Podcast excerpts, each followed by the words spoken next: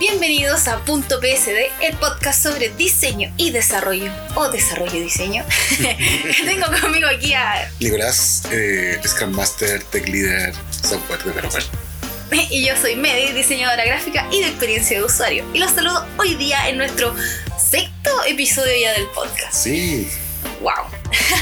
Cada vez lo encuentro más sorprendente. Sí, y tenemos muchos escuchas, así que estoy demasiado feliz. Los saludo a todos les mando un gran abrazo y un beso sí. De mi parte. Saludos a Estados Unidos, España, México, Italia y Japón. Y Francia también. Sí, Francia también. De hecho, las tenemos todos identificados, sabemos todas las gráficas, las métricas, las métricas las tenemos ahí.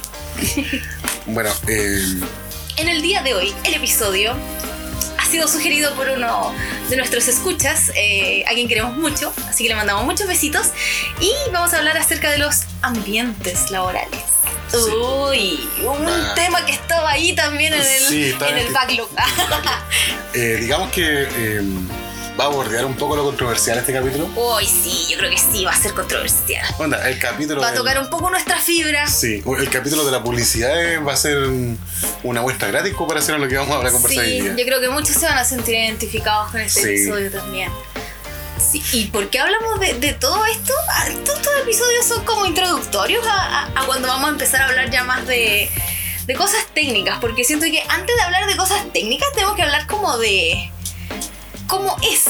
¿Dónde están las cosas técnicas? ¿Con quién te vas a topar aparte de tu trabajo técnico? Porque uno ya, de cierta forma, viene preparado técnicamente, pero no preparado blandamente, que es lo que más te exigen. Sí, como que la habilidad blanda es heavy, como te dicen muchas, ¿no? Que tienes que, no sé, tener la típica así, trabajo bajo presión, proactividad, un montón de cuestiones, pero resulta que a la hora de enfrentarte con todo es como wow, ¿qué estoy haciendo? Sí, no hay experiencia más extraña, desgastante que enfrentarte a un cliente.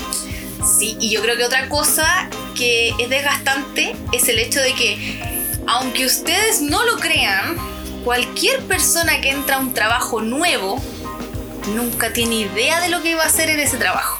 Por más que te hagan entrevista, por más que te den la carta propuesta, por más que te den un brief, por más que sea lo que sea, realmente la primera semana no van a tener idea de lo que tienen que hacer. No, y lo otro, porque en todos lados funciona diferente. Y lo otro, muchas veces el trabajo, como en la postulación laboral, que sí, puede ser extensa, puede ser pequeña, pero siempre menos de la mitad de lo que tienes que hacer. Y muchas veces te dicen cosas que tienes que hacer y nunca terminas haciendo eso. Uh-huh. O pasa todo lo contrario, nunca te dicen ciertas cosas y terminas haciendo mucho más de lo que tienes que hacer. Sí, te enfrentas ahí en realidad. Es súper diverso el mundo laboral al que entras, así como que la gente siempre dice así como, ay, es que siento que voy a entrar a una pega y no voy a saber qué hacer. Da lo mismo. Nunca nadie sabe qué hacer, aunque sea vendedor, aunque sea pastelero, aunque sea diseñador, aunque sea lo que queráis. Aunque sea una persona súper dotada, un rockstar, todo lo que queráis. Yo creo que inclusive hasta los jefes les pasa. Sí. Yo creo que hasta los jefes les pasa que no cachan una cuando entran. Así que, chiquillos, chiquillas, no chiquillas, todes, no se sientan mal porque les pasa a todo el mundo. Sí. Es súper normal. Yo creo que lo no normal es que no normalicemos el hecho de que sintamos esto y que digamos, oh, chuta, ¿sabéis qué? No sé cómo funciona esto. Siento que la gente piensa que uno tiene que entrar y sabérselas todas. Y no es así. Sí. Y eso va muy de la mano con el ambiente laboral. Y bueno, decidimos cortar los ambientes laborales en dos, por así decirlo. Sí. Ya que está súper popular uno, el ambiente que es como el más diverso, que son los ambientes de startup. Hay muchas empresas que se llenan la boca diciendo que son startup. O sea, primero vamos a hablar le vamos a explicar que existen, para nosotros lo dividimos en ambiente de startup y ambiente corporativo. Uno es súper fome y el otro es demasiado movido. Creo que no hay como un extremo. A veces pasa en ambos. A veces la startup es súper fome. Sí. A ver. Que siento que en uno siempre va a ser más fome que en el otro. Depende cómo te toca. A mí me tocó al revés. Sí, mira. Lo que pasa es que, para que quede claro, las startups son como, de cierta forma, ideas modernas que están naciendo. Sí, yo creo que deberíamos hablar acerca de la definición de startup, porque es start start, de comenzar. Up, y de subir. Porque hay gente que le decimos las tarap. Las tarap. La tarapa, así como que corta la palabra, no sé, tiene una pronunciación como lajito. Sí. Startup. No, yo escuchaba esto, la tarap. La tarap. O sea, las startup son... Eso es lo que van en crecimiento. Van en camino a convertirse en una corporación, en convertirse en una empresa grande. Facebook fue una startup y ahora es una corporación gigante. Todos los gigantes de internet que conocemos ahora empezaron como algo pequeño. Ahora es muy popular ser algo pequeño. De hecho, mucha gente decide salir del ambiente corporativo para hacer sus propias startups. Son muy lucrativas a corto plazo, son energizantes, por así decirlo, pero tiene mucho el olor del wannabe corporativo. Yo creo que igual hay que tener ojo con eso, porque siento que no sé si pasará afuera, porque claramente no vivo afuera, pero acá en Chile siento que igual pasa que todos aspiran a ser el nuevo Facebook. Ah, pero es que sí, eso así es como que de verdad. Es que ahí es un tema súper importante. Se le llama la empresa con el producto unicornio. Sí, como que siento que todas pretenden ser el producto del Facebook. Mira, si me dieran lucas por cada vez que veo una publicación de alguien diciendo que quiere hacer una aplicación tipo Uber, sería millonario. Sería millonario, o sea, como no, el próximo Facebook, el próximo Uber, el próximo WhatsApp, el próximo aplicación, pon aquí la aplicación, toma tu teléfono, así al azar, presiona ahí cualquier aplicación, ya existe gente pidiendo hacer una réplica de eso.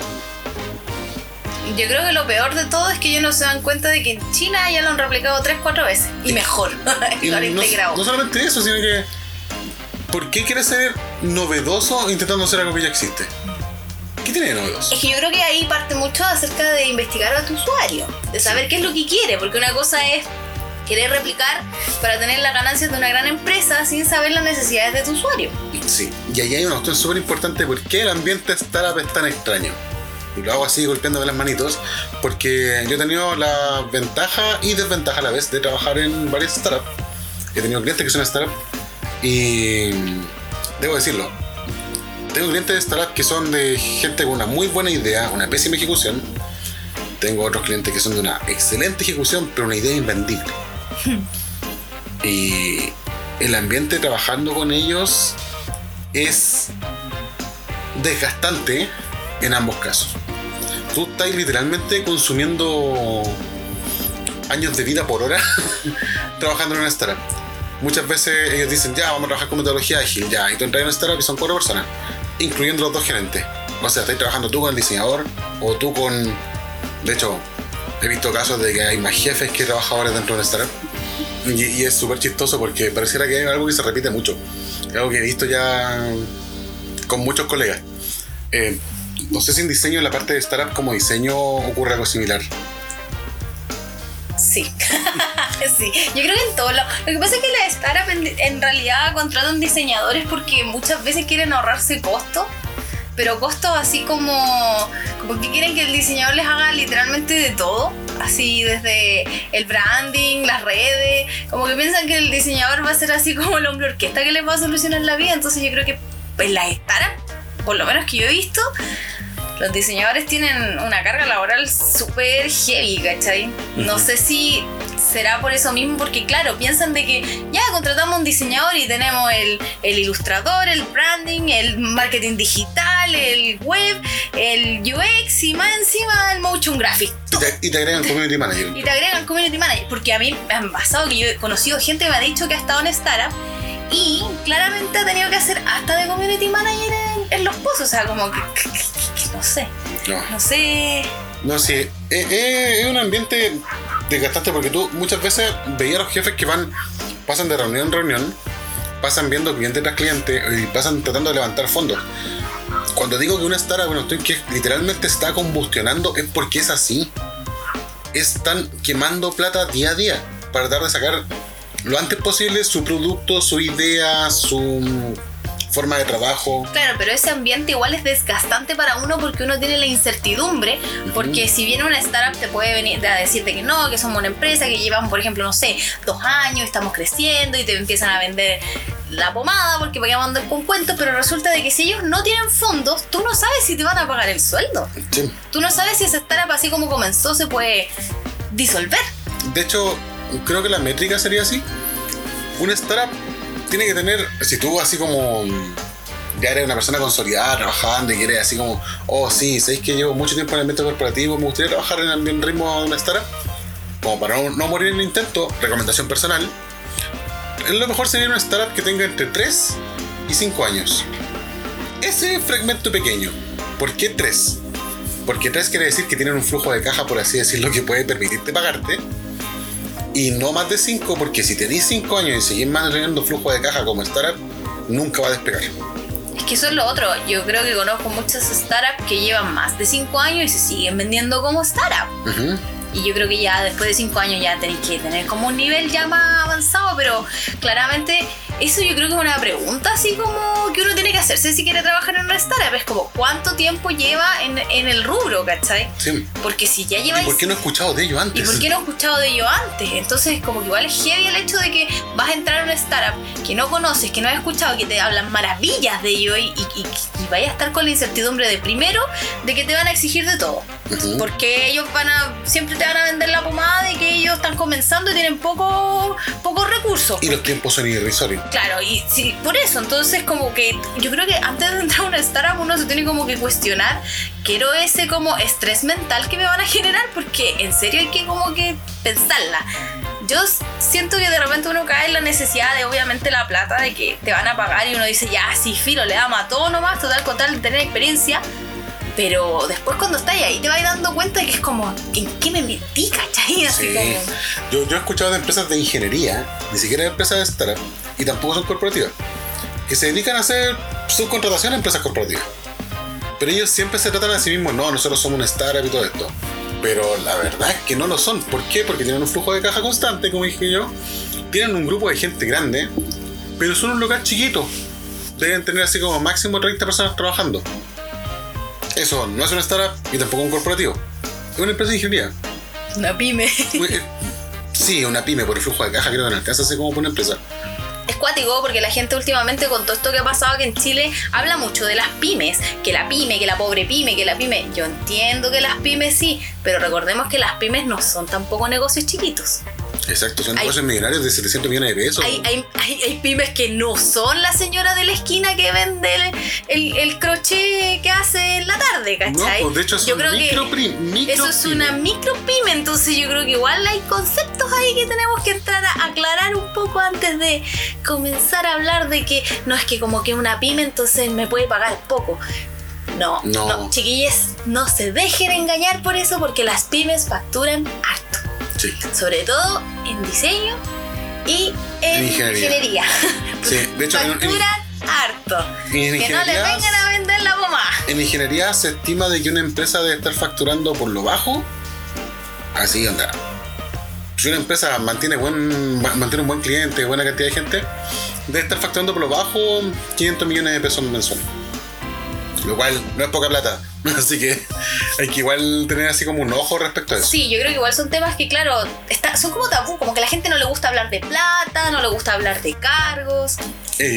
Como dije la otra vez, mucha gente prefiere hablar de su vida sexual antes de hablar de plata. Sí, pero aquí nosotros hemos decidido que tenemos que hablar de plata y tenemos que hablar de cargos y tenemos que hablar de empresas, porque no queremos que siga sucediendo esto que está pasando. Exacto, o sea, de hecho, el problema que en Chile pasa es porque muchos temas se tratan como tabú. Claro, el tema que está pasando ahora exactamente afuera, podríamos decir literalmente un par de cuadras de donde se está grabando este podcast, es claramente por eso. Es la lucha de que ya cortémosla de estar escondiendo las cosas. Uh-huh. Seamos sinceros, las pymes, las startups tampoco es que tengan poca plata, porque eso es otro. Las startups siempre te dicen, no, es que te vamos a contratar por tanto sueldo porque, no sé, por dar un ejemplo, 600 lucas porque somos una startup. No me vengan con que son una startup, porque hay startups que también facturan millones. No me vengan con eso, tienen que averiguar. ¿Sabes qué es lo peor? Hay startups que te contratan por una basura de plata y en base a una promesa. Sí. Sí, de hecho es muy común de que te digan, no, sé que nosotros vamos a recibir un levantamiento de fondos en 6 meses más y ahí te vamos a aumentar 500 lucas del sueldo. Y es súper así como sabrosito escuchar, hoy voy a subir 500 lucas en 6 meses. Y esos 6 meses nunca llegan. Uh-huh. Ellos levantan fondos para poder tapar deudas. Sí, porque después vienen y te dicen, no, lo que pasa es que en este fondo no lo tuvimos contemplado, y te empiezan a vender la pomada de nuevo. Uh-huh. No, lo que pasa es que tuvimos que cubrir unos gastos porque no sé qué y bla bla bla. Y de verdad, los gastos muchas veces que ellos tienen que solventar son sus propios gastos. Sí. Son sus gastos, no son los gastos de la empresa. También eso es lo otro, anda, dentro del mismo ambiente de startup hay muchos dueños de startup que cometen el error de convertir la startup en su caja chica. Y así es como mueren. Así es como mueren. Así es como mueren todas las empresas. Y en la startup ocurren mucho, porque claro, tú vas y decís, oye, sí, voy al levantamiento de fondos, ya, y por a veces motivo, no sabéis qué tan buena idea, llega una empresa tan grande como Google, que Google últimamente está regalando, no sé por qué, 25 millones de pesos a quien llegue con una idea buena, lo cual no está mal, pero 25 claro, millones de pesos tampoco es tanta plata. Tampoco es tanta plata, pero te dicen, ya, te damos 25 millones de pesos para que tú vengáis, como por así decirlo, para pagar sueldos, y para variar te damos así como $50,000 en créditos Google para que tú levantes servicios con nosotros. Ya, como, pues, ya. Sí. Ahí te ahorraste lo que es la arquitectura, te ahorraste máquinas, lo cual es bastante caro de repente cuando comenzáis. Pero, claro, pues anda, estos tipos dicen, tenemos 25 millones de pesos. De hecho, hay un capítulo de esta serie, Silicon Valley. Oye, deberían ver esa serie. Sí, sean diseñadores, o sean programadores, o sean desarrolladores, o estén en el ámbito y ¿qué? Digámoslo así. Si están metidos en internet, deberían ver la serie Silicon Valley. Sí, si algún día quieren hacer una empresa, sí, ahí está todo lo que no deberían hacer. Yo creo que ni siquiera hacer una empresa, yo creo que para que se den cuenta cómo funciona la startup. Sí. Porque ahí yo creo que cometen los errores y hacen todo lo que las startups hacen, ¿cachai? Sí. Así como literal los errores, que no saben cómo funcionan las personas, literal. Sí. Así como que manejar personal, contratar gente. De verdad, a mí, el protagonista, debo decirlo, me exaspera, si me cae, pero como el ojete, de verdad, así como que no lo puedo soportar. Y lo peor de todo, yo creo que es que... Son así. De hecho, todos los personajes que tú ves en Silicon Valley están basados en gente que existe. Sí. Están todos basados en gente que existe. Sí, definitivamente. Y yo me he topado con gente así. Me he topado en startups y también en empresas grandes con gente como en Silicon Valley. Y ahí tú veís como, ay, ¿dónde caí? ¿Qué era el ambiente? Sí, es que yo creo que ahí el ambiente es acuático porque son súper pocas personas. Entonces, literal, así como separar un poco tu vida del ambiente startup es difícil. Sí. Porque son tan pocas personas que conviven tanto tiempo y literalmente los problemas se mezclan. Termináis sabiéndole la vida a todos tus compañeros, ¿cachai? Porque terminan siendo, no sé, como con suerte más 10, 15 personas. Si la startup es muy grande, son 15 personas. Yo creo. Sí, yo he estado como en lo máximo 8, así. Ya, por eso, 15 exagerar. Para no equivocarme, porque yo tampoco he estado tan grande, he estado así como 5 personas. Entonces, por eso siento que igual es súper tenso, es como denso el ambiente. Es un reality show. Sí, es como un reality show. Es un reality show donde el juez que te elimina es el loco que te da más problemas muchas veces. Sí, que es cuático, porque tú sabes que algo está pasando mal y esa persona que está haciendo las cosas mal es la que te va a echar. ¿Sí? es como una dualidad así como... No, y lo peor es que en la startup, cuando tú llegáis como profesional, cuando no es tu startup, y tú llegáis a trabajar a una... en el fondo el que tiene el sartén por el mango es uno, pero todo el tiempo te hace sentir lo contrario. Bueno, de hecho en todas las pegas el que tiene el sartén con el mango relativamente uno. Es que yo creo que tiene que ver con la confianza que tiene uno. Sí. Aquí igual cuando uno entra a una pega como que la confianza te la tiran para abajo por conveniencia. Sí, no. es que alimentan todo lo mismo, pues si no se puede hacer de otra forma. Pero eso, en la startup viene mucha cuestión de que te distraen. Te distraen con muchas cosas, como por ejemplo, típico asadito, con cervecita el día viernes. Te distraen con un montón de cosas cuando hay problemas mucho más encima. Sí, yo creo que eso de como camuflarte los problemas es lo que a mí realmente no me gusta de la de startup. Uh-huh. Y lo he visto en startup en las que he estado y lo he visto en startup de conocidos y he escuchado acerca de lo mismo. O sea, como que cuando se viene un recorte heavy empiezan a aparecer los asaditos. Uh-huh.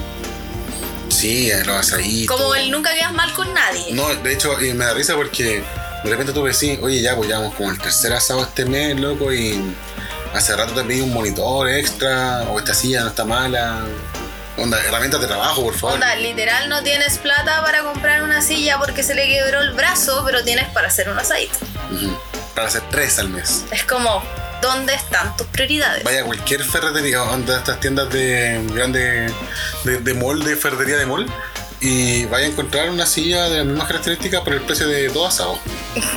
claramente, uh-huh. Pero yo no sé dónde están sus prioridades. O sea, yo siento que una cosa es liderar, lo otro es ser jefe, y lo otro es ya no saber para dónde van las cuestiones, así sí. Como que realmente no, y get your shit together, get your shit together, en sí. Serio, así como de verdad, loco, un asado no va a solucionar la vida. No. Hay gente que realmente no sabe ni siquiera enfrentar los problemas, no sabe ni siquiera hablar con sus trabajadores y decirle estamos en una mala situación. Porque yo creo que si tú estás en una startup, igual estás como aceptando que vaya a estar un poco en el limbo. Entonces si vienen y te dicen, pucha, sabéis que tenemos problemas económicos, estamos esperando los fondos, uh-huh. Uno igual dice, ya, pucha, yo acepté estar en una startup, no tiene estabilidad, yo sé cómo son las cosas, ya, negociemos.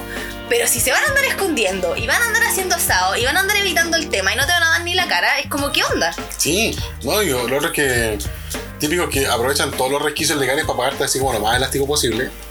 Ya tú decís, ya, ese ya es el momento de partir. Ya.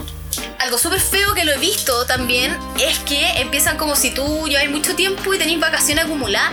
Oye, ¿no crees que estás muy estresado? Yo creo que deberías tomarte unas vacaciones. Sí, y el documento de vacaciones usualmente te está esperando cuando volví. Oh. Tú pensás que yo así como, oye, sí, por la buena onda me dieron una semana libre y después volví y tenés que firmar las vacaciones.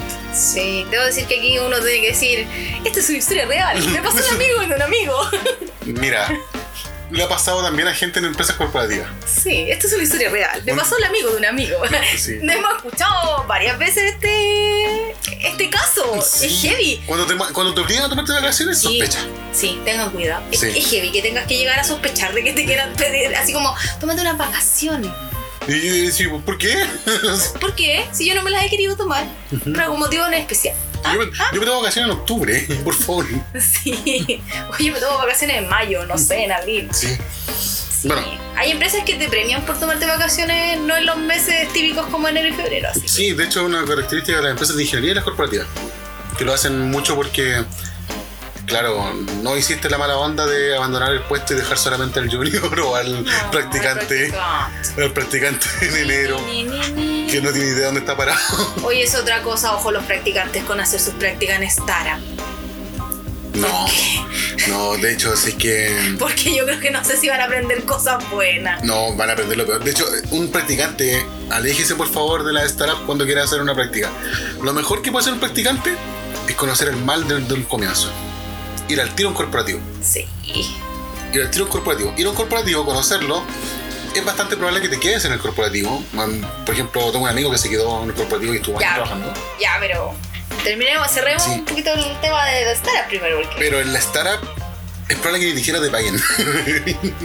Sí, por eso. Yo creo que el ambiente laboral en la startup es súper variado. Es como ir a la guerra. Sí. Tienes que estar súper consciente de lo que vaya a ir. Guerra de guerrillas.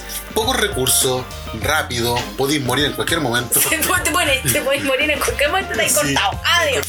Falta de fondo. Sí. Oh, qué terrible. Yo creo que lo más terrible es cuando dicen, no, es que vamos a ir a una licitación para tener fondos. Oh, Dios mío, eso quiere decir que aquí vienen los recortes.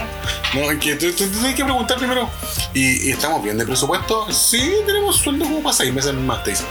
Sí, es cuático eso. Yo he escuchado así, las empresas dicen, trabajan a meses. Yo he escuchado startups diciendo, no, si nosotros tenemos lo suficiente como para mover los 3 meses más. Y tú llegas al startup y tienen puros MacBook del año, así. Puros, así como el Mac más bacán de la vida. Tienen monitores así como 4K y tú llegas y tienen salas de reuniones con pantalla para hacer reuniones con clientes, supuestamente. Y nunca he visto un cliente en la vida. Siempre fueron ellos, son de los clientes. Sí, qué cuático. Yo también he visto startups así que nunca le he visto un cliente. Sí. Suspicious. No es que sea suspicious, es como, locos, tu idea no se vende, no llegas a nadie. Sí, bueno. Estás quemando plata a sacos. Sí, bueno, pero yo creo que hay que tener ojo con la de startup. Sí. Hay startups que son todo lo contrario, sí. O sea, no se crean tampoco que nosotros estamos demonizándoles, son todas iguales. Es que ese es el asunto, es un unicornio. Pero es un unicornio, o sea, como que puede haber unicornios bonitos, puede haber unicornios salvajes, sí. No sé. Tú puedes encontrarte con una startup que sea súper buena, que tenga inclusive... esté recién en su génesis y que tenga harto fondo la idea es buena y sacan la idea, la desarrollan y después cometen el error de venderle a una corporación o vender la idea a un autor más grande o inclusive aceptar fondos de empresas grandes que a la cual después te manchan ese tipo de cosas.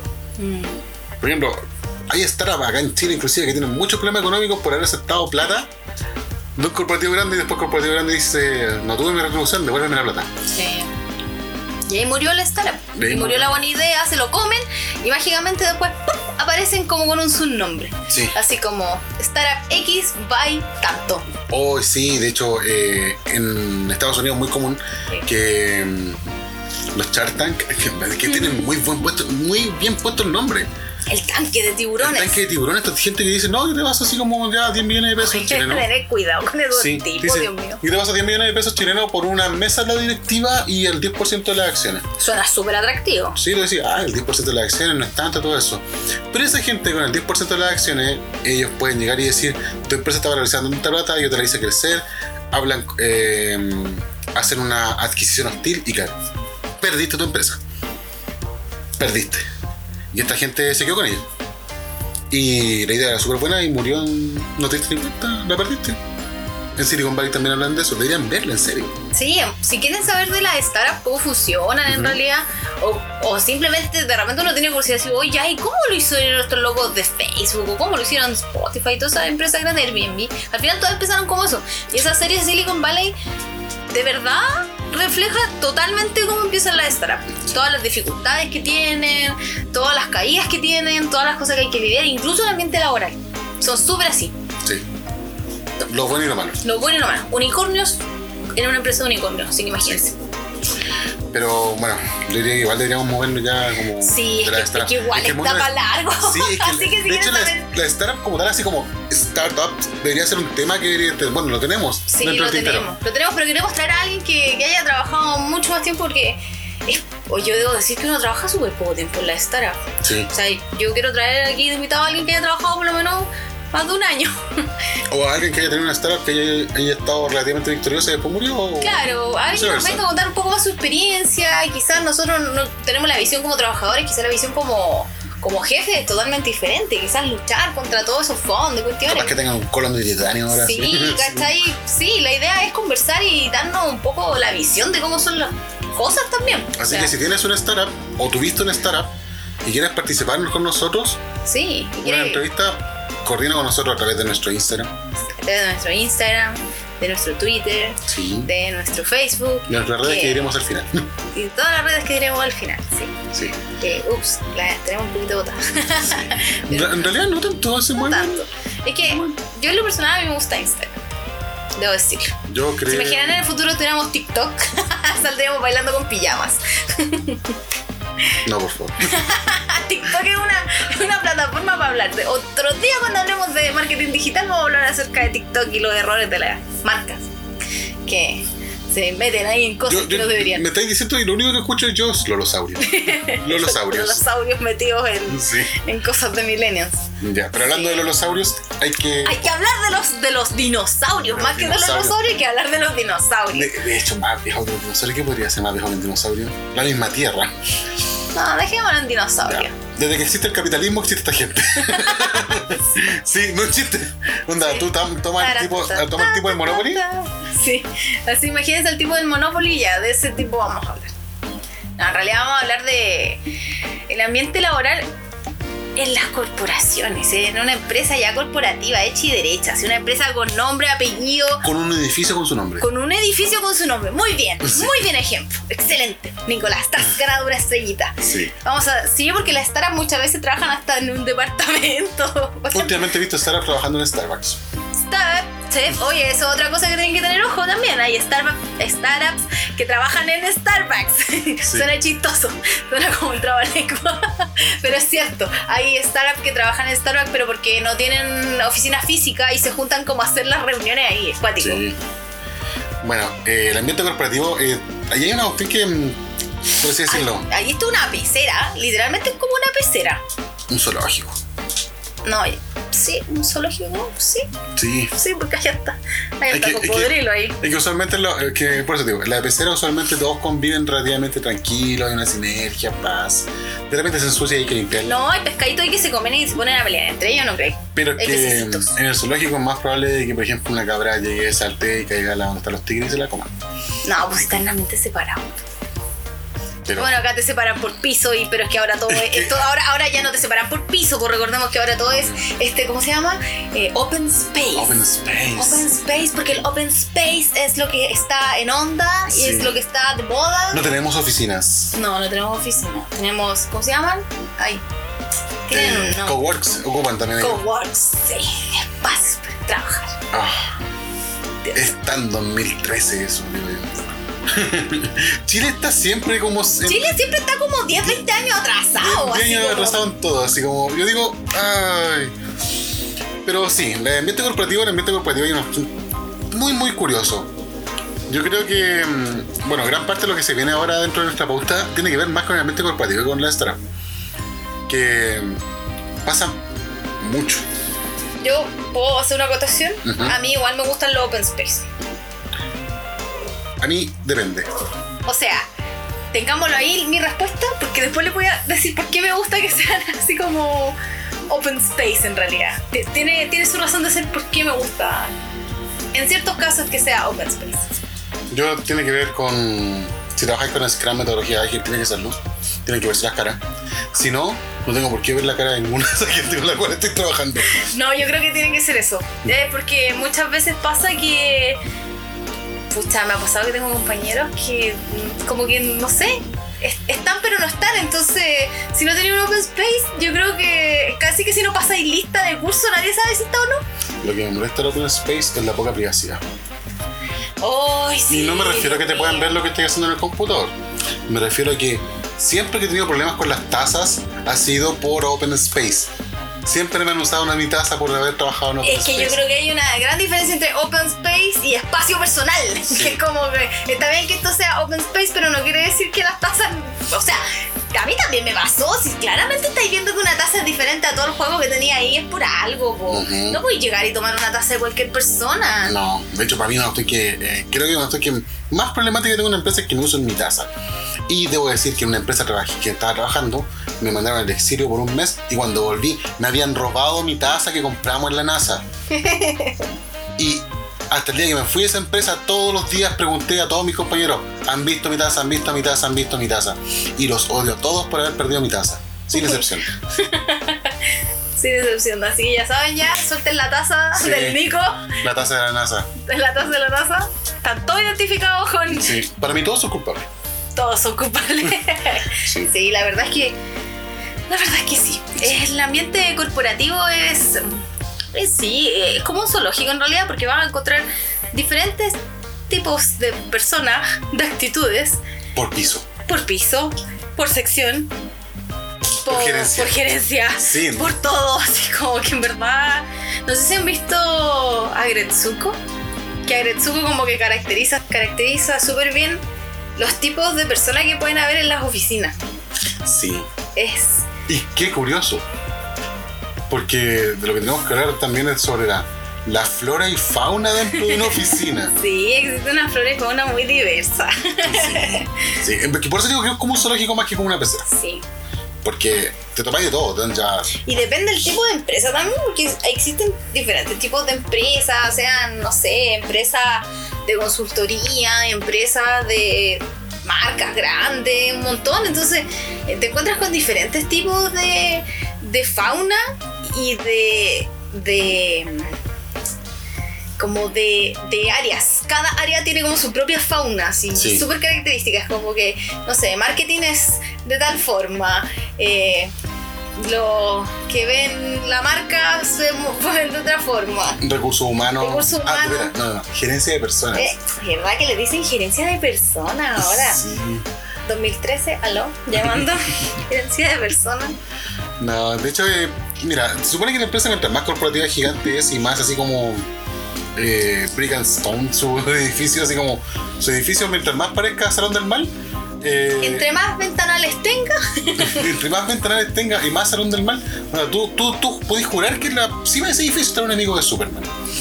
Sí. Ya, mientras más sea así el edificio donde está la empresa, es más probable que también sean más herméticos cada uno de los niveles. Y van a querer al diseñador o al programador Tony Stark. Hashtag. Al Tony Stark. Mira, al Tony Stark de menos. Ahí sí que van a querer al Tony Stark de menos, pero sí. Designer. Ay, es que es como curioso porque hay empresas que se dedican mucho así, como llegan a un punto de crecer tanto que pierden todo lo que son las características de humanidad como tal. Sí. Y para vendérselo a los clientes, por ejemplo, son típicas empresas que tienen varios productos. Y para vender sus productos a sus clientes dicen: nosotros confiamos en las personas. Las personas son nuestra pasión. Y llegan y por dentro es como un trato no inhumano. Hay leyes que lo impiden. Pero créeme que a ellos les molestan mucho esas leyes.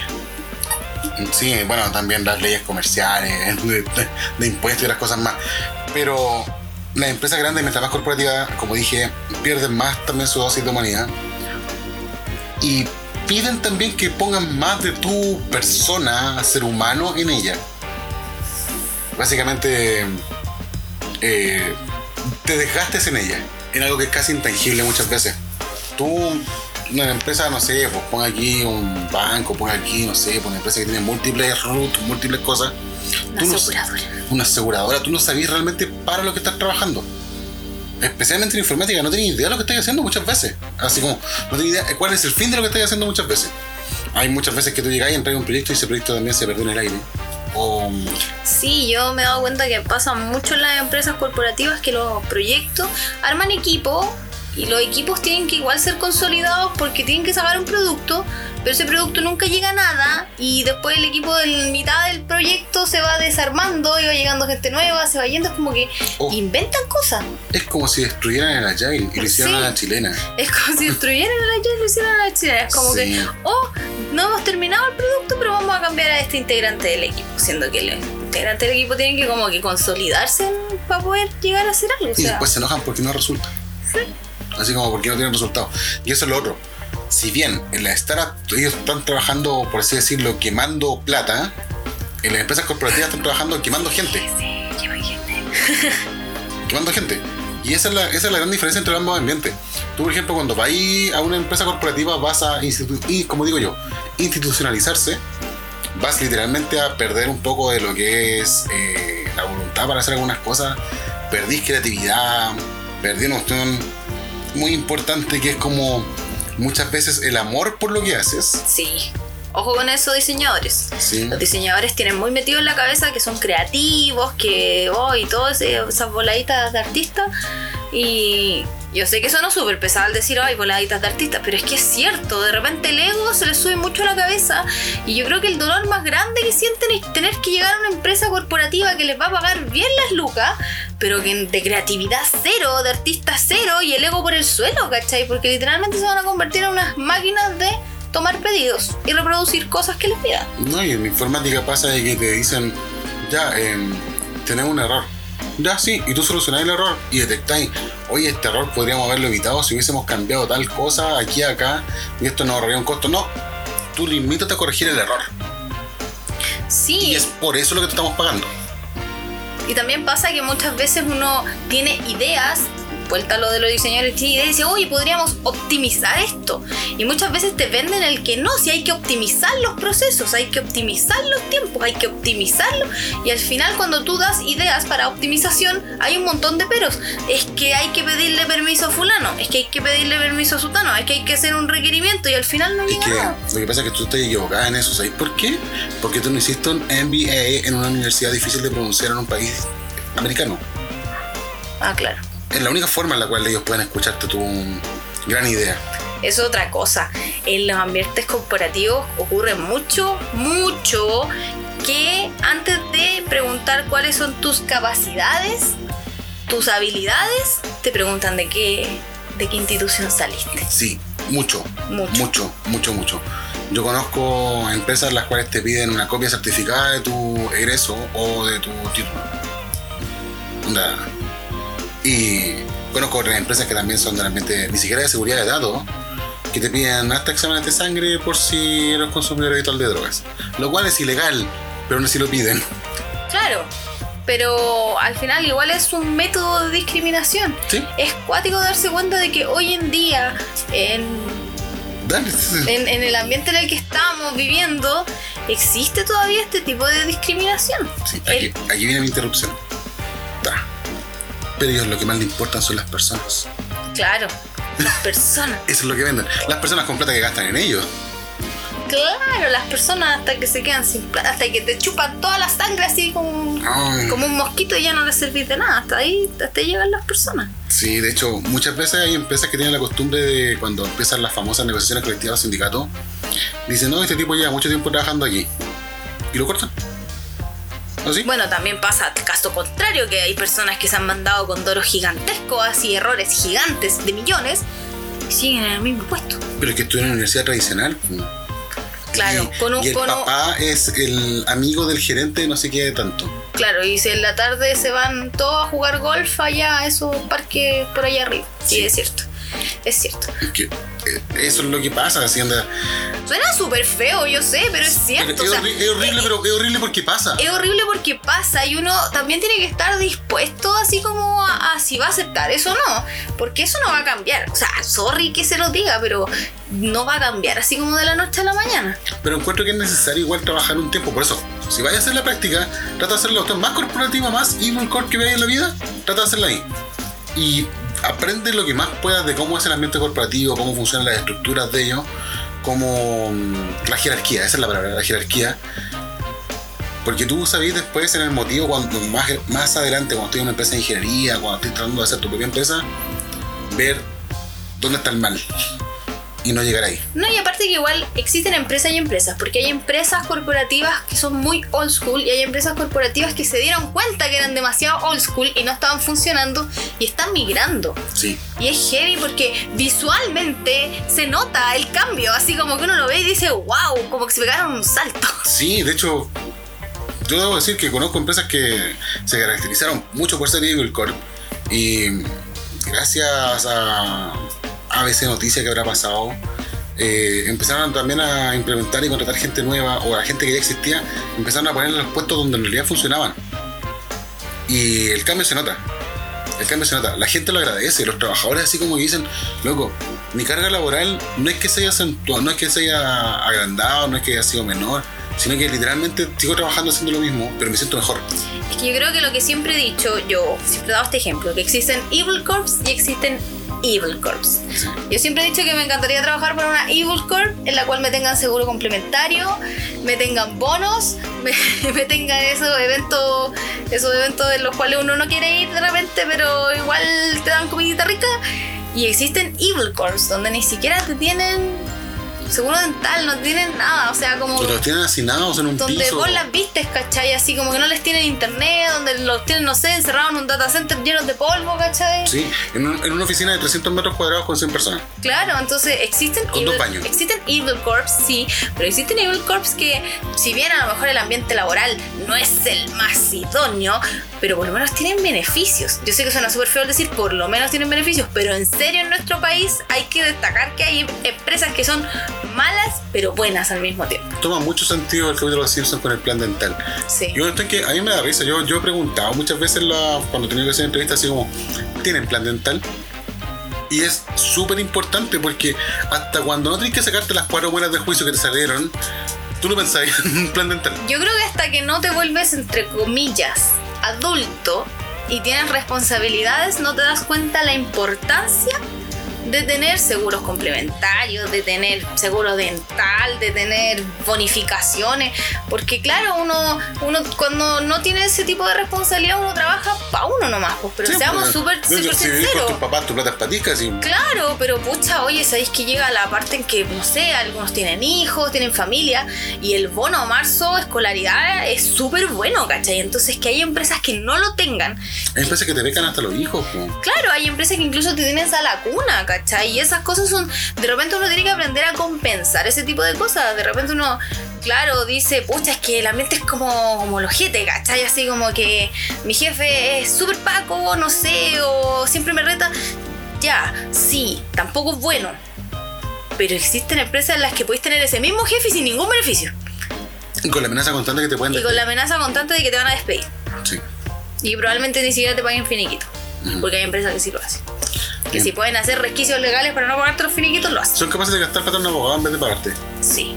A ese nivel. Entonces, igual hay que tener ojo también con los ambientes laborales. Hay ambientes laborales que son súper tóxicos. Es cierto. Sí. Es cierto. Pero también hay gente que exagera los ambientes laborales. También. existe gente que exagera los ambientes laborales. Porque claro, también depende uno en la parada que está. Yo creo que uno de los problemas también que ocurre aquí en Chile o quizás en Latinoamérica es que no sabemos separar los problemas familiares de los problemas laborales. Es difícil. Es difícil. No estoy que todo el mundo dice, no, yo no me llevo el problema de la pega a la casa y de la casa a la pega.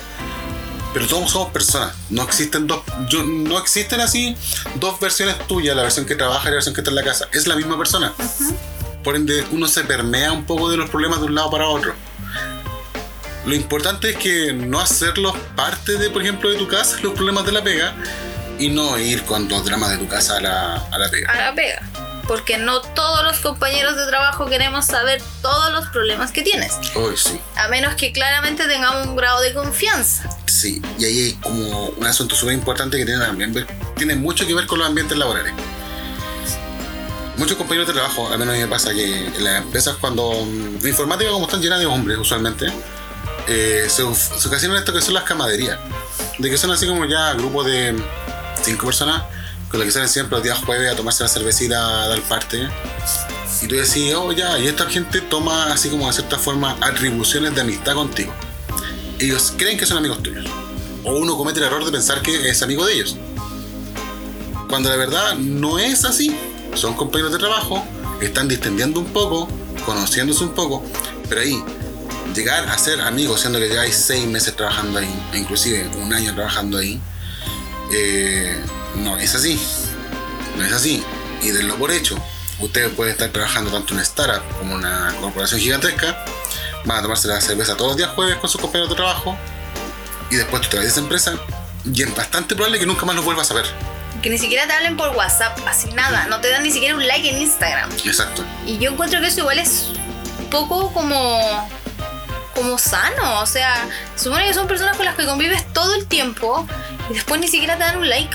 Que ni siquiera un like, ni siquiera con preguntar cómo está y todo eso. Pero anda que ellos pierdan la pega, porque son los primeros que te preguntan. Uy, sí, aparecen de uno diciendo, oye, tú que estás trabajando en la empresa X, están recibiendo gente. Yo sé que yo sanamente he cortado gente que me ha hecho eso.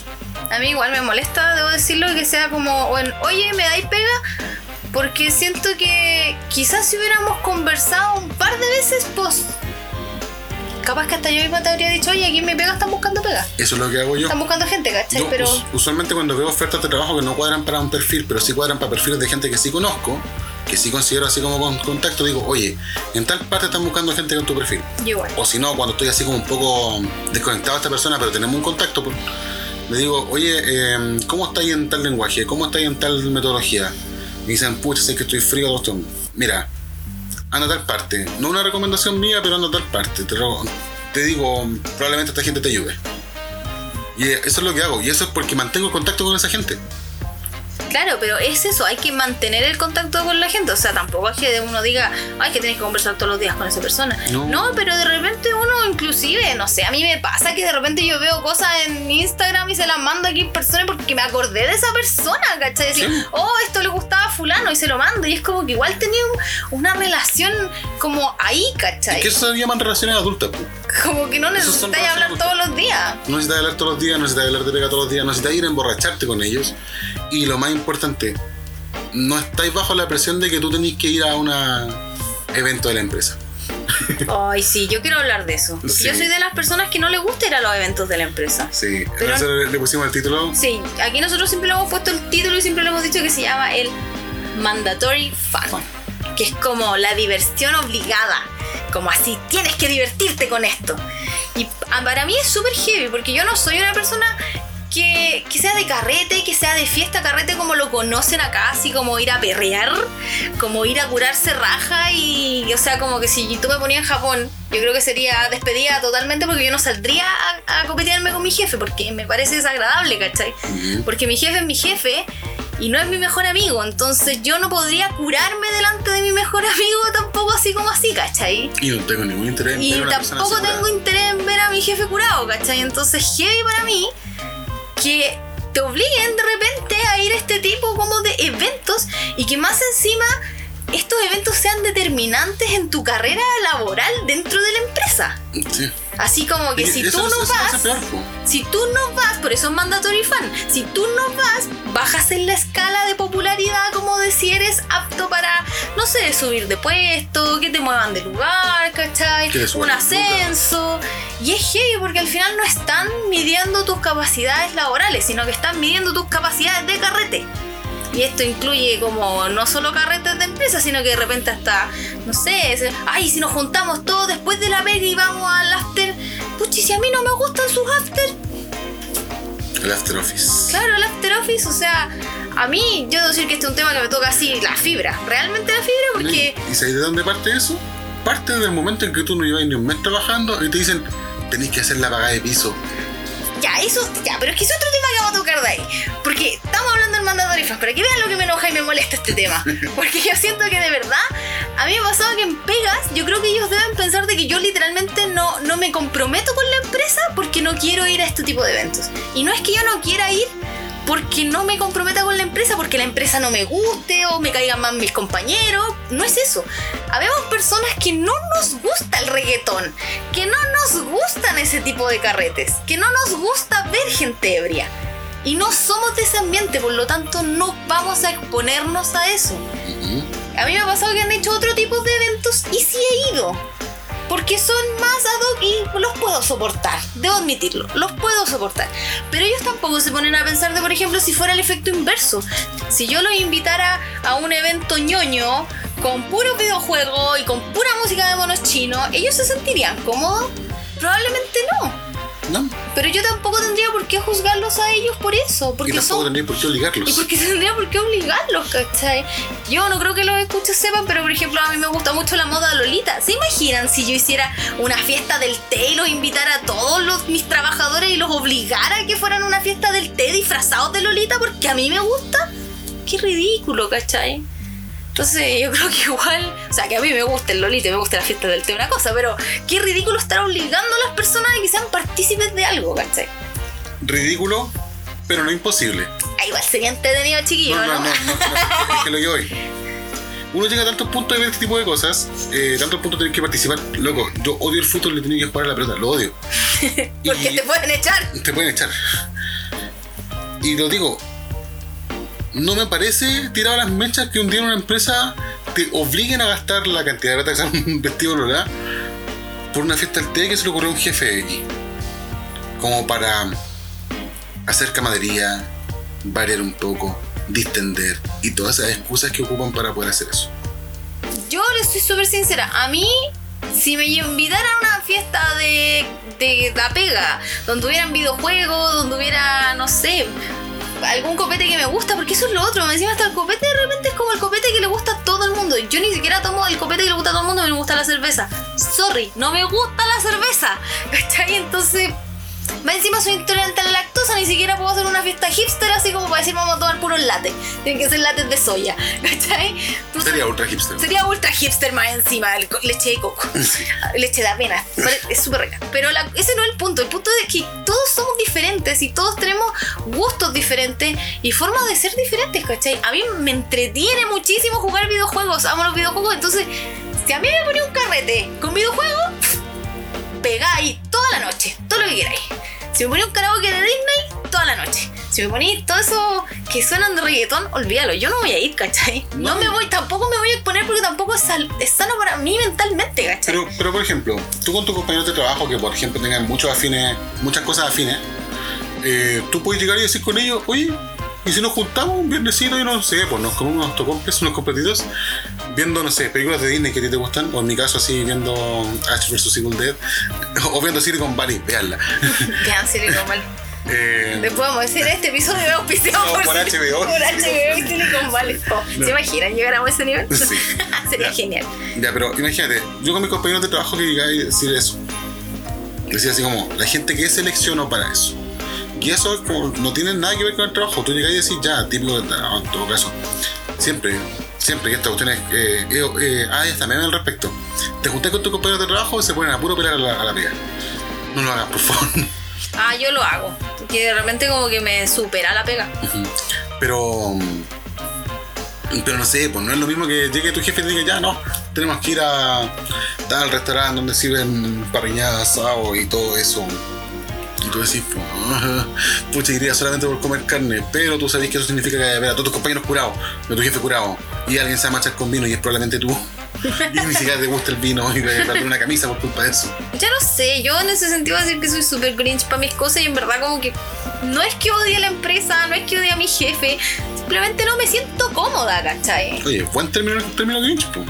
Sí, pues. Recuerda que el Grinch le molestaba lo materializado que estaba la Navidad. Lo materializado que puede estar tu trabajo en el sentido de toda la hipocresía que es el mandatory fan. Sí. Porque están todos obligados a ir, ese es el problema. No van porque les guste. Por ejemplo, esa cuestión de los típicos paseos de la empresa. ¿Alguna vez te han preguntado dónde te gustaría ir a un paseo de la empresa y te dan así como 5 alternativas? No, no que yo recuerdo. Jamás. Yo trabajaba en empresas grandes, estuve años trabajando en una empresa grande y fue horrible. Tuve más participación en mi paseo cuarto medio que en este cuestión. Yo como que de repente un día me dijeron, no, si es que tenés que no, tal día trabajáis hasta las 2, porque yo trabajaba en turno rotativo, trabajáis hasta las 2 y después vamos todos a Manquehue, así que hablo así, a un restaurante, que es típico restaurante que le ponen moai y no venden nada con comida de pescado. No sé por qué, pero tú llegáis y decís, no, que le ponen nombre Hacienda algo, Hacienda, o un nombre en mapuche, Hacienda algo. Y la empana más cara de la vida. Oh, y con esas sopaipillas de tamaño de una moneda de 100 pesos. Sí, o si no hacen sus eventos en lugares que tú uno ni siquiera podía hacer como acto de presencia y irte, porque hasta el Uber te sale caro, así como lo hacen por allá perdido en los cerros, ¿cachai? Así, o en una parcela en no sé dónde. Entonces, donde tú levantás una mano y puedes pegarle un puma. Sí, entonces como que tampoco es como opción de que ya voy a ir un rato, voy a hacer acto de presencia y me voy a ir. No, como que... Uy. Lo que yo encuentro mala clase muchas veces, y aquí me van a echar gente encima, es cuando llega, por ejemplo, un gerente y los invita a su parcela. Es como, bueno, no, a mi parcela. No, si es que lo que pasa es que la piscina la están limpiando, así que no pueden usar la piscina. Ay, pero eso es como para ahorrarse costo. Yo sí que me han invitado a... Es para ahorrarse costo y también es para demostrar también poder. Sí, yo sí que igual no han invitado a piscina y si se metió a la piscina estaba buena. Yo no me meto a la piscina particularmente, no me gusta totalmente. Yo no sé, yo he estado en esa situación en la cual el jefe literalmente es para demostrar que tiene plata para poder pagar una parcela y tú no. Sí. Bueno, una vez pasó que estaban organizando un picnic y eran estos típicos que tienen quincho y una jefa dijo, ¿y yo para qué voy a ir si en mi casa tengo quincho? Es como, ¿con qué queremos compartir? Así como, sí, lo que no tenemos quincho. Queremos ir al intercomunal, así como... Sí, pero como que eso, ¿cachai? Pero yo creo que ahí los jefes deberían tener ojo, ¿cachai? Porque en verdad hay de todo tipo de personas. Es que también yo creo que, como tú dijiste, un jefe debe tener ojo. Y por ejemplo, si uno aspira muchas veces, yo al menos aspiro a jefatura ahora. Si me escucharan Nico hace 5 años atrás, me diría, ¿qué? Pero yo aspiro a jefatura, yo aspiro a liderazgo porque hay unas cosas que yo sé que puedo cambiar. Y una de esas cosas es evitemos el mandatory fan, evitemos el hecho de andar creando estas opciones de séquitos de, ¿cómo se dicen? Bloques de empresariales, de gente que no quiere compartir contigo o comparte contigo y te hace tu ambiente laboral menos grato.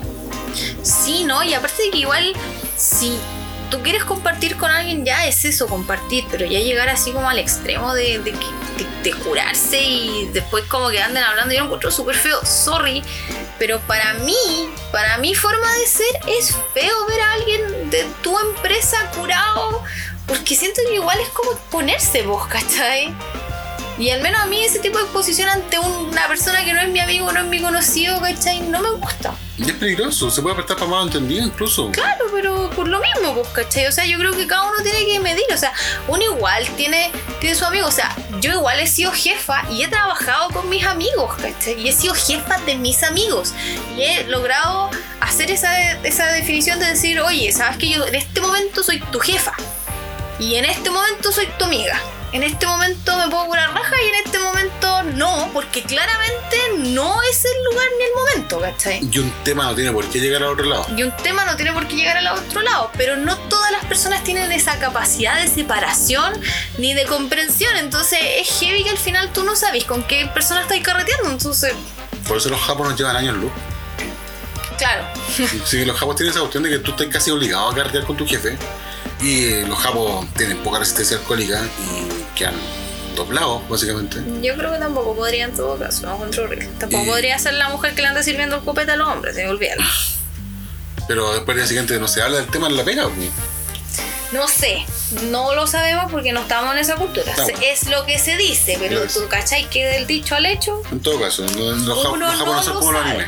Los japoneses no son como los animes. La gente idealiza mucho la cultura. Yo idealizo mucho a los gringos y todos sabemos que los gringos no son así. Te quiero una consulta. ¿Qué te hace sentir la frase "tienes que ponerte la camiseta por la empresa"? Ay, me da alergia. Creo que cuando alguien me dice "tienes que ponerte la camiseta por la empresa", es una buena señal para abrir CompuTrabajo. Es como una buena señal para decir, a ver, postulaciones. A ver, hay que arrancar de este barco. Mira, cuando a mí, las veces que me han dicho "ponte la camiseta por la empresa", es porque uno, se está hundiendo el barco. Otro, te quieren darte el bajo. Otro, quieren que tú le ayudes a otra persona que le den el bajo. Sí, es un caso en específico que me pasó.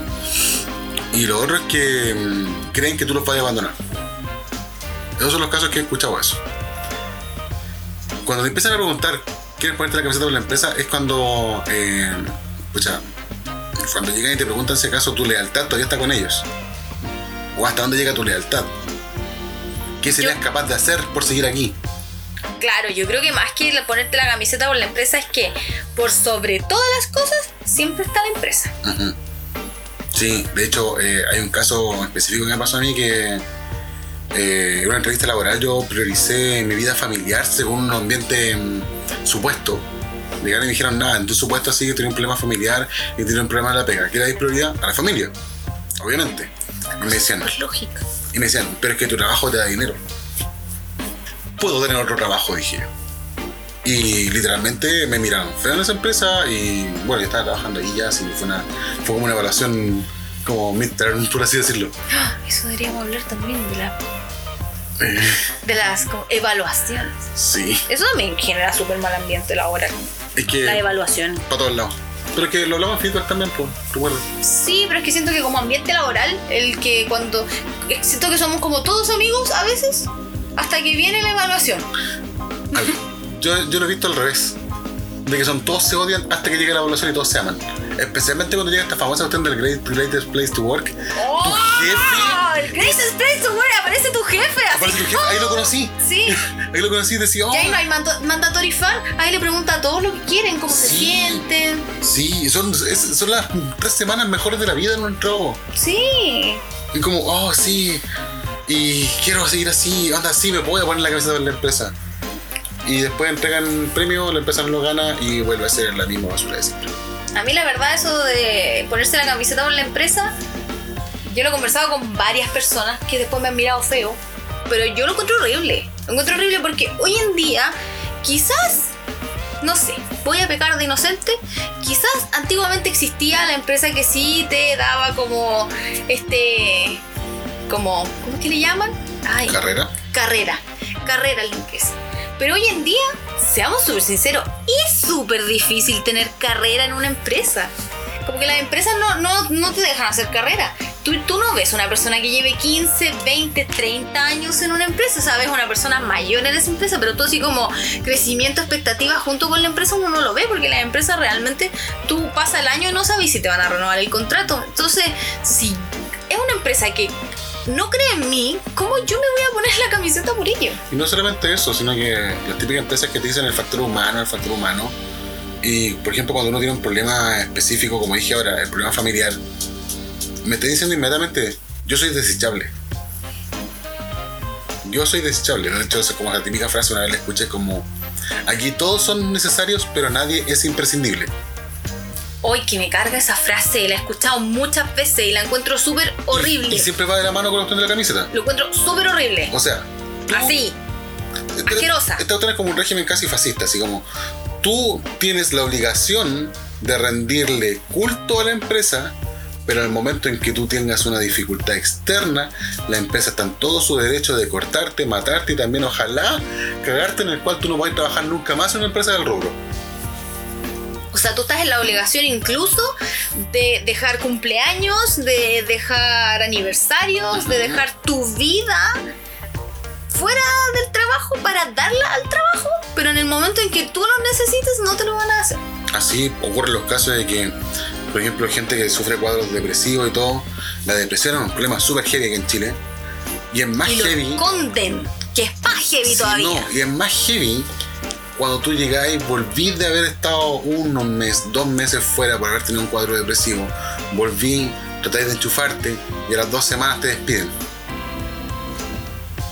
Es lo cual heavy. Empeora todo. Es heavy el hecho de que también existe el burnout. Hoy en día los gringos, y en Chile se está hablando mucho del burnout porque las empresas están quemando a sus trabajadores. Y es lo que estamos hablando todo esto. ¿Cachai? Los queman y después de que les sacan el jugo, quieren que se pongan la camiseta, que estén felices, salgan a carretear. Y más encima, que hagan todo lo que dicen. Así como, tú tienes que ser pro empresa. Y ahí hay un límite que rompe el deseo.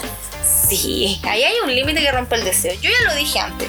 Si a mí no me van a dar seguro complementario, si no me van a ayudar en mi crecimiento laboral, si yo no voy a tener real crecimiento como persona, profesional y monetario, yo no me voy a poner ni la camiseta, ni voy a asistir a cuestiones de eventos, ni nada. O sea, olvídenlo. Yo... debo ser súper sincera, yo estoy a favor con los millennials que trabajan 7 meses y se van al sudeste asiático porque no tienen ninguna responsabilidad y si la empresa tampoco les da, ¿cuál es el problema, cachai? Sí, son cabros que viven con sus papás, no tienen grandes gastos, estamos en una situación súper de mierda, disculpen. ¿Qué más tenéis, pucha, por último? Viajar, po. Uh-huh. Ya, yo los recuerdos. Y los recuerdos, ¿cachai? Y si se vive una sola vez, viene el coronavirus y se acabó. Entonces, yo a ellos los apoyo. También los apoyo. Te podría decir que hasta un tiempo atrás te diría que así como que no, pero en realidad los apoyo porque... Es que después de que uno vive todo esto... Exacto. Uno dice, ¿sabís qué? Cuando trabajáis en startup... Estoy puro güey. Que te consumen. Estoy puro güey. Sí. Sí, de hecho...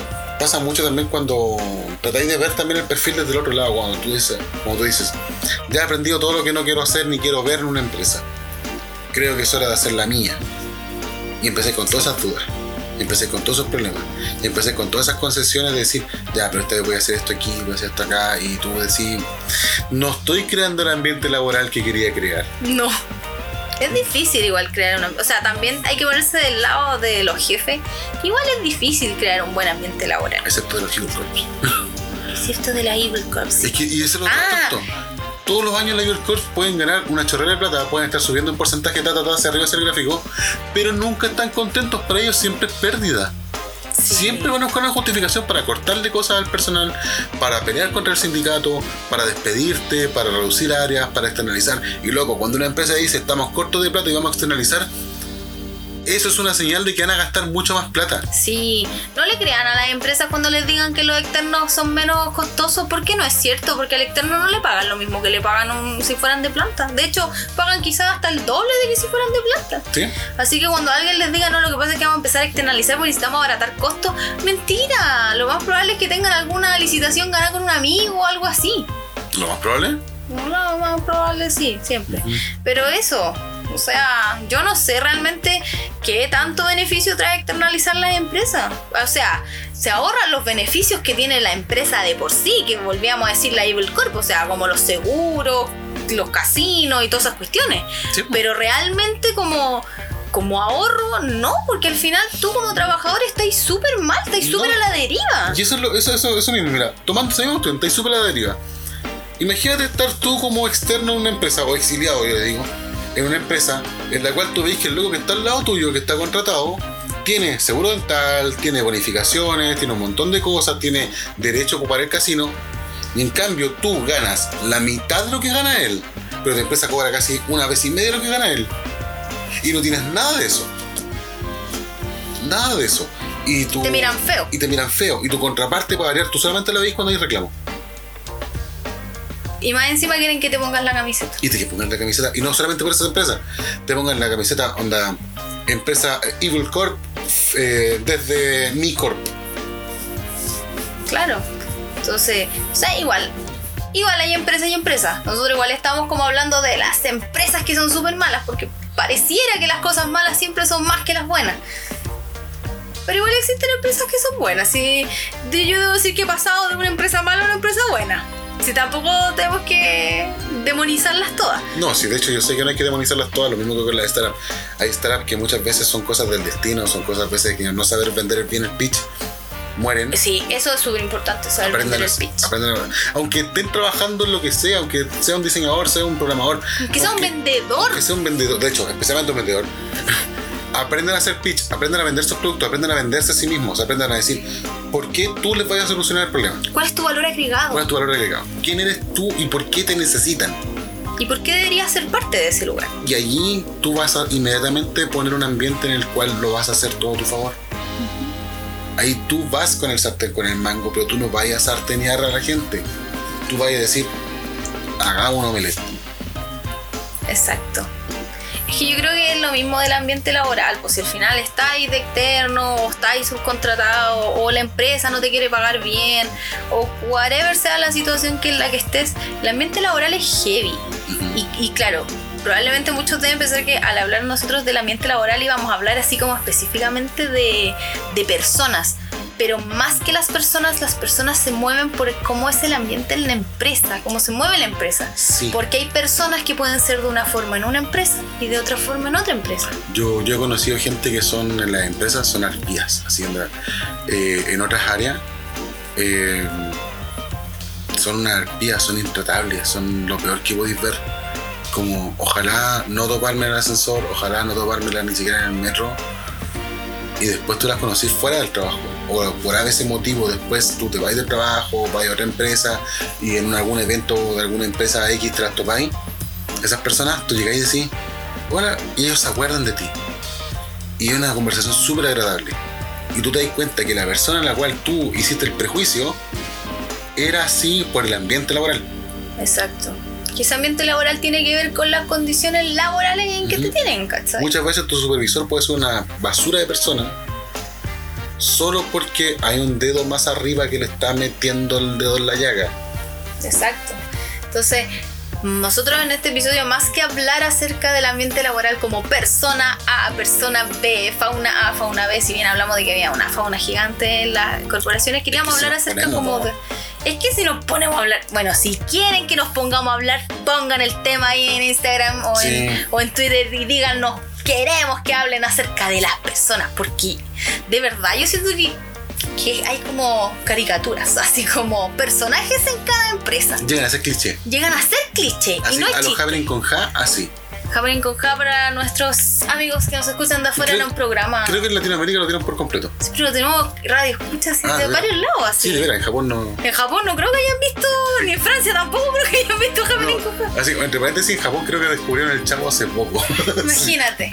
Así que, pero eso, queríamos hablar más que nada acerca de como el conjunto, porque el conjunto es lo que hace que uno mute dentro de una empresa o se sienta cómodo o no se sienta cómodo. Los animales hacen el zoológico. Exacto, porque claro, lo que yo les iba a comentar en un momento era lo de que la pagada de piso. No. Eso es heavy, porque ahora que le hicimos la introducción a lo que era de la empresa externa, imagínense, a un externo le pagan mucho menos que a alguien de planta y tú llegas a caer a una empresa en la que, no sé, están súper acostumbrados a ir a un restaurante súper caro a pagar piso y tú ganás literalmente 10 veces menos que ellos.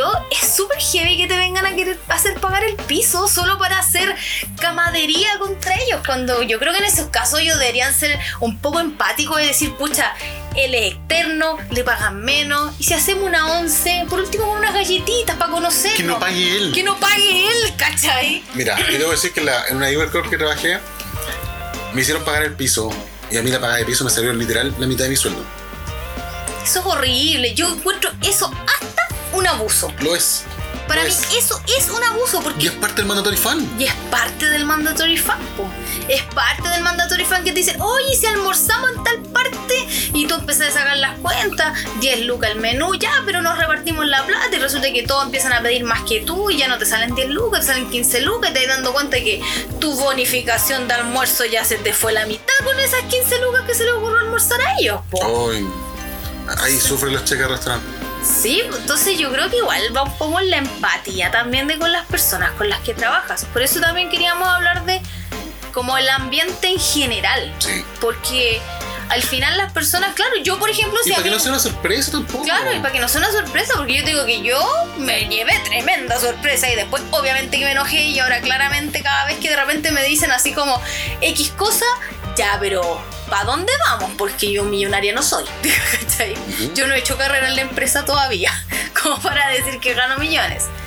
Y aunque fuera así, yo creo que uno también tiene que ser consciente, si no todos los bolsillos son iguales. No solamente los bolsillos disponen del tiempo de uno. De la plata de uno, es como que se meten en tu bolsillo cuando te dicen, no, es que vamos a ir a tal parte. Y tú te pones a pensar, y tú no tenés hijos, loco, y ¿qué haces la plata que tenés de repente? Con suerte me alcanza a pagar la U y la renta. Claro. Y tú tenés dos cabros chicos y después, es que yo soy externo, tú no. Claro. Por eso no tenés esas preocupaciones. Claro, porque bono marzo, uh-huh, bono escolaridad, beneficios de Google Corp. Sí. Claro, pero yo no los tengo. Entonces, hay que ser un poco empáticos también. Así que no se sorprendan cuando lleguen este tipo de empresas que la empatía no exista y que hagan marcadas diferencias entre si ustedes tienen y no tienen, porque es heavy ver que de verdad es como, ¿trae almuerzo o lo compra afuera? Ah, trae almuerzo, no tiene. Yo llevo mi almuerzo porque a mí me gusta mi comida, soy súper pick eater, como le dicen los gringos, soy súper mañosa, entonces como que comerme una ensalada de 3 lucas, que no sé si lavaron bien la lechuga, no, me da cosita, debo ser súper sincera. Prefiero lavar mi lechuguita en mi casa, sé que tiene clorito, entonces como que en verdad no es como que digamos de... cagá, como decimos aquí en Chile, pero ya a mí me gusta mi lechuguita de mi casa. Pero si por la plata que gasté en hacer ensalada una semana es la que gasté tú en 2 días comprando, o menos, de hecho, realmente ensaladas de 7 lucas. ¿Qué? Si es lechuga.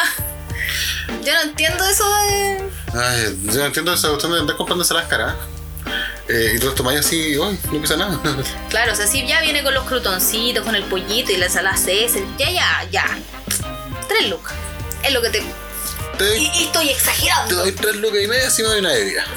Sí, sí, pero... Oye, está difícil encontrar almuerzo en Santiago ahora, en el Santiago Centro especialmente, que sea para 3B y que no te dé hepatitis. Sí, pucha, yo sí que tengo mis picadas. Con mis compañeros de trabajo hemos encontrado buenas picadas de menos de 3 lucas. Y con bebida, con 3 lucas, sí. Como decir, te doy 3 lucas y media, así, con bebida, sí. Y papitas fritas. ¿Dónde estoy? Y papitas de verdad, porque pucha que cuesta encontrar papas fritas de verdad. Donde estoy yo, como estoy más arriba, tengo problemas porque es muy kosher la comida. Ay, qué horror. De hecho, de menos el sabor a... Loco, ya está bien, si es novedoso que le echen manía a la lechuga. Pero podés ir a la tostadoría y te comprar un kilo maní con lo que te compraste. Sí.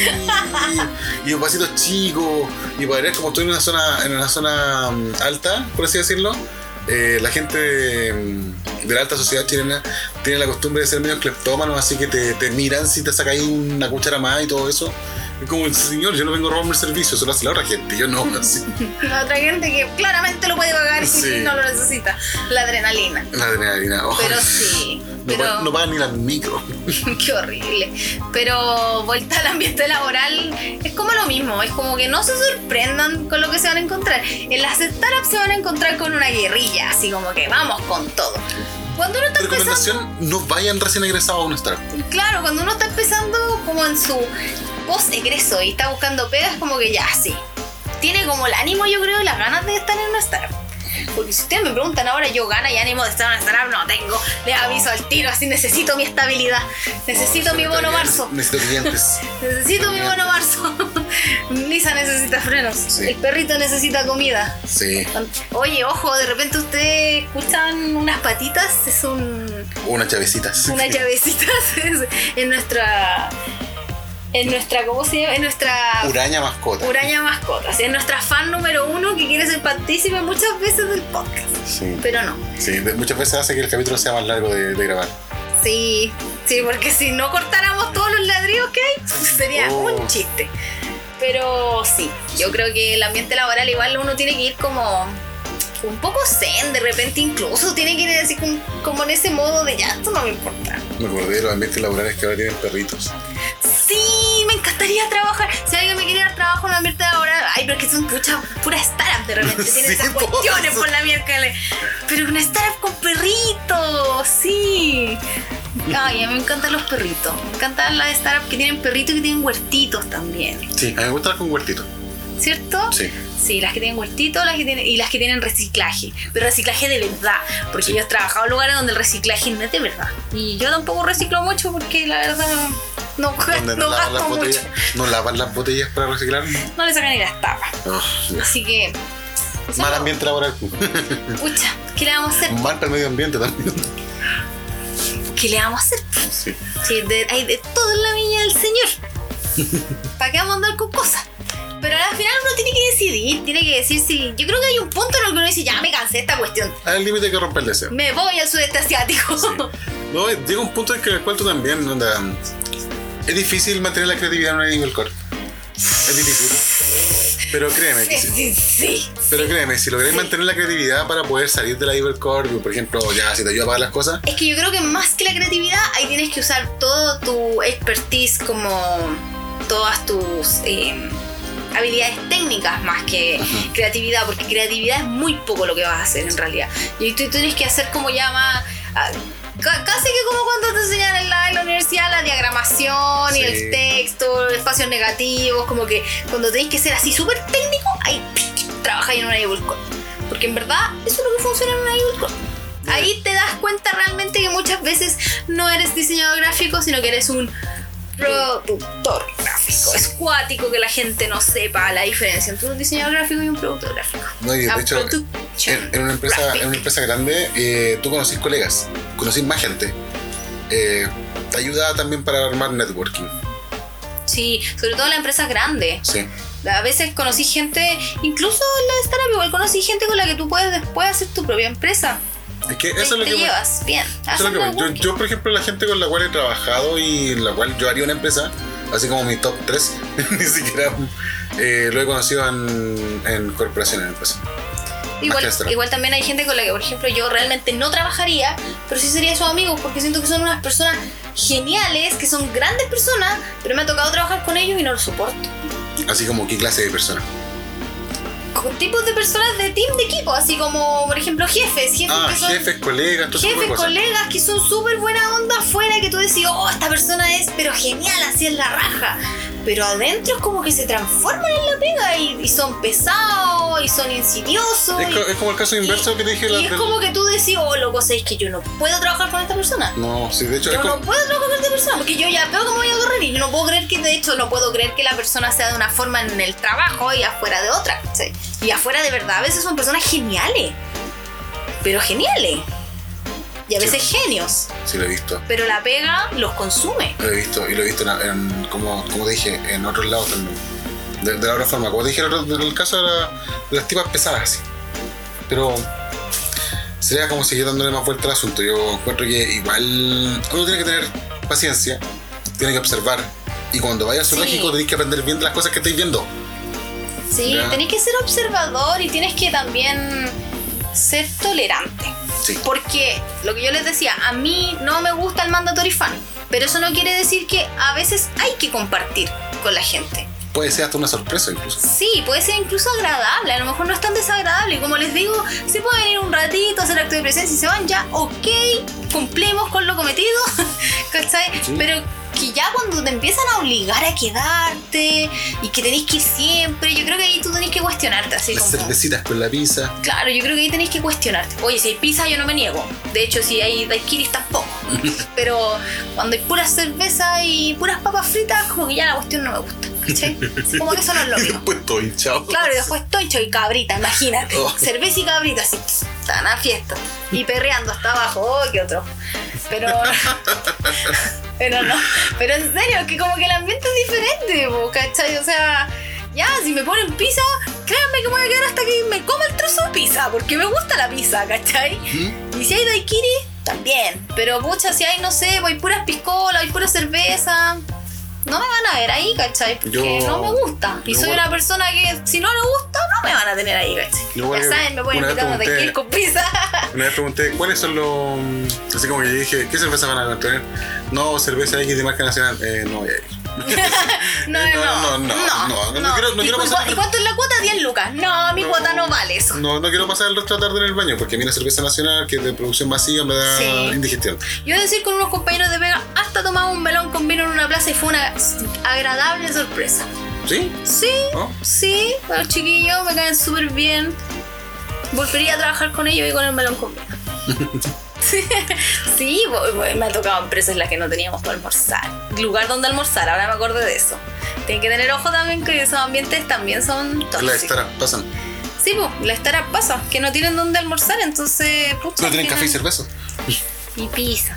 Pucha, soy débil a las pizzas, pero no aguanten que les paguen hora extra con pizza, eso no. Es que eso, tienen café, cerveza y pizza, pero no tienen un lugar donde sentarte a comerte eso. Sí, pucha, es que como que se caen en cosas básicas. Haciendo la salida en el patio. O en un microondas, puta, se caen en cosas básicas. Sí. Pucha, no. Bueno, yo he estado en Uber Corps en las cuales no tenía hora de colación, en la cual también no tenéis lugar donde comer. Onda, 15 pisos el edificio y no tiene casino. Tú has estado en Uber Corps donde has tenido que quedarte toda la noche sin aire acondicionado. Sí. En un data center. Sin ver la luz, y todo el día sin ver la luz del sol. O sea, el turno de 12 horas. Heavy. Por eso tampoco es que las Evil Corps sean tan bien aceptadas, así como. Sin salida a internet. Bueno, pero al final uno tiene que preguntar bien dónde va a trabajar, si al final lo que hablábamos también en las postulaciones laborales, tienen que ser bien preguntones. Sí. Para ver si le vaya a vender el alma o no. Porque si no te dan nada más de 5 palos, yo no vendo mi alma. Como lo de los Simpsons, en ese capítulo donde era, cuando decía "Do it for her", y salen con las fotos de Medi. Claro, pero Pasan todo, pues, o sea, si yo me quiero comprar la Play 5, obvio que voy a tener las fotos ahí y voy a decir, pues la Play 5, démosle. Mientras me siga persiguiendo el CAE, voy a tener que seguir trabajando, ¿no? Claro, es como, ya tengo que pagar el CAE, ese crédito, Dios. Entonces como uno dice, ya, bueno, me pagan para poder sustentar estas cosas. Qué feo que tengamos que llegar a decir. Es como el meme decía, así como nada mejor que una gran deuda para agarrarle cariño al trabajo. Claro. Pero igual, imagínate en el caso, yo siempre lo he dicho, que algún día voy a trabajar para el ratón. Y es así que una Evil Corp. Para que andamos con cosas. Uh-huh. Pero, oye, trabajar para el ratón, pues, ¿cachai? Sí. En un ambiente súper bonito, todos somos felices. Yo dudo que ahí todos sean felices. Yo creo que en todos lados se cuece nada. Pero algún día habrá un episodio del podcast donde digamos que entre a trabajar con el ratón, ¿se imaginan? Después les vamos a hacer el podcast desde los Estados juntos en vez de acá. Pero sí, porque allí Evil Corp en las que uno, claro, quiere vender su alma. Yo quiero vender mi alma al ratón. Pero el ratón tiene una chorrera de beneficios. Claro. Un montón. Tiene unos anos al pas ahí para poder entrar a los parques, imagínense. Uh-huh. No estaría mal, unas luquitas bien pagadas. Recuerda que hay gente que le manda las avescreen de película. Les mandan las películas antes, sí, pues. Bueno, igual después en el futuro, ya cortando un poco el tema, queremos tener varios invitados, así que van a haber varias sorpresas en el futuro. Esto se viene grande, chiquillos. Sí, se viene grande. Se viene grande e internacional. Creo que lo dijimos hace 2-3 capítulos. Sí. Que nosotros queremos no solo hablar de nuestras experiencias personales y experiencias de quienes hemos conocido acerca de esto, sino que agrandarnos un poco ya, de verdad, empezar a tener más llegada acerca del contenido en español. Si para qué andamos con cosas, porque el contenido en inglés hay caleta. Donde tú levantes una piedra hay contenido en inglés. Y nuestros vecinos argentinos nos están ganando con el contenido en español. Y yo decir que soy súper fan de las chiquillas de Uber Nido, y de Mujeres Wiki también allá en Argentina y todo eso, que igual nos están ganando. Es que, ¿sabes lo que digo? El problema está en lo que acabamos de hablar. Muchas veces aquí el ambiente laboral mata. Sí. Mata mucho. Ese miedo de hablar.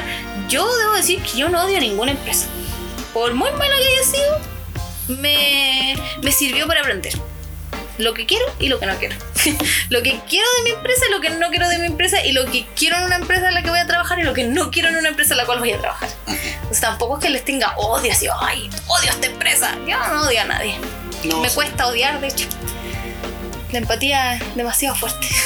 Tienes que hacerlo, es parte de tu trabajo. Es parte de mi trabajo ser empática, sí. Ponerme en el lugar de la persona. De repente es malo también ponerse mucho en el lugar de la persona. ¿Dejáis de percibirte de misma? No, tanto así. Así como, oh, plano astral. Claro, el poder de la fuerza. Sí. Yo no sé, ya me voy a convertir en Jedi en cualquier momento, así como voy. No, yo sí, así como voy. El poder de fuerza. Sí. El lado oscuro de la fuerza se presencia en ti. Sí. Bueno, y de que con esto deberíamos darle ya un... Sí. Estuvo interesante el tema. Coméntenos. Coméntenos. Siempre les digo, coméntenos. Sí. Bueno, me gusta escuchar sus opiniones, me gusta responder sus opiniones. Pueden comentarnos tanto en Twitter, que es .psdcl. Punto escrito, porque eso no dijeron. Sí. Era un comentario súper asertivo, imagínense. Ay, me encanta eso cuando uno se da cuenta de algo que es tan evidente, porque está tan metido, está tan sumergido en lo cotidiano, que se le olvidan ese tipo de cosas. Sí, en la palabra punto. En la palabra punto. Punto PSD, porque derechos de autor. Sí. Punto PSD, punto PSDCL en Twitter. Punto PSDCL, punto PSD en Instagram, escrito. Y en Facebook también. Punto PSD. Sí. Así que envíen sus comentarios, sugerencias. Si estamos buscando a alguien que también haya participado, haya estado mucho tiempo en una startup, el cual queremos preguntarle cuál ha sido su experiencia. Si que nos cuente, lo bueno, lo malo, lo que le gustó, lo que no le gustó. Sí. ¿Qué lo llevó, qué lo motivó a trabajar en una startup? ¿Por qué no lo haría si es que no lo quiere seguir haciendo? Y yo no lo haría, ¿no? Sí, y lo otro que también nos interesaría buscar mucho es personas que hayan trabajado haciendo freelance para afuera. Sí, yo muy poco he conocido freelancers que han trabajado con, no sé, gringos, españoles. O que estén constantemente con eso. Para saber cómo funciona eso, porque siento que hay mucho portal y tenemos mucha competencia. Y muchas preguntas. Sí. Así que también si conocen a alguien o ustedes mismos que nos escuchan han trabajado en... Y no necesariamente en Chile, porque si yo sé que nos escuchan de afuera, esto con la modernidad podemos perfectamente hacer el podcast desde cualquier parte del mundo. Así que si tienen la experiencia de haber trabajado no solo... en su país, sino que en otro, para que nos cuenten cómo funciona un poco eso, porque yo lo he intentado y no me ha resultado, debo decirlo. Así que coméntenos. También recuerden que nos pueden escuchar tanto como en Spotify, Apple Podcast, Google Podcast, y usted le pone podcast al final de Google, póngale podcast y lo va a encontrar. Así que estamos tan TuneIn, así que sí, nos hemos dado cuenta que existen muchas plataformas para podcast, caleta, demasiadas. Sí, y esperamos que en el futuro también vamos a upgradear nuestro audio, porque sabemos también que no se escucha tan perfectamente, que se escucha hasta la mascotita que anda por ahí dando vuelta, pero la intención es lo que cuenta, y en el futuro vamos a crecer más para ustedes y vamos a tener mejor audio. Lo siento. Sí, estamos trabajando para eso. Estamos trabajando para ustedes. Así que este ha sido el capítulo de hoy, el capítulo sexto. El sexto capítulo, chao. Wow. Vamos a la mitad de la temporada. Sí, así que coméntenos, en serio. A mí me gusta responder los comentarios. A Nicolás también. Sí, de hecho, se hacen preguntas sobre informática, ojalá en JavaScript, pero en todo caso, el lenguaje que sea, si tienen alguna duda sobre informática, sobre gestión, sobre Scrum, pueden preguntarme. No pueden problema. También preguntar sobre experiencia de usuario, diseño y mascotas, perritos específicamente. No hago monitos, así que no me preguntes sobre monitos, porque no hago monitos. Lo siento. Así que un saludo para toda la gente que nos escucha. Sí, un saludo nuevamente para todos los que nos escuchan, para absolutamente todos nuestros fans, que los queremos mucho. Sí. Si les pudiéramos dar un abrazo, imagínate que les damos un abracito. Esto lo hacemos por ustedes y para ustedes. Lo hacemos por ustedes y para ustedes, sí. Así que nos vemos en el próximo miércoles, episodio de Punto PSD. Chau.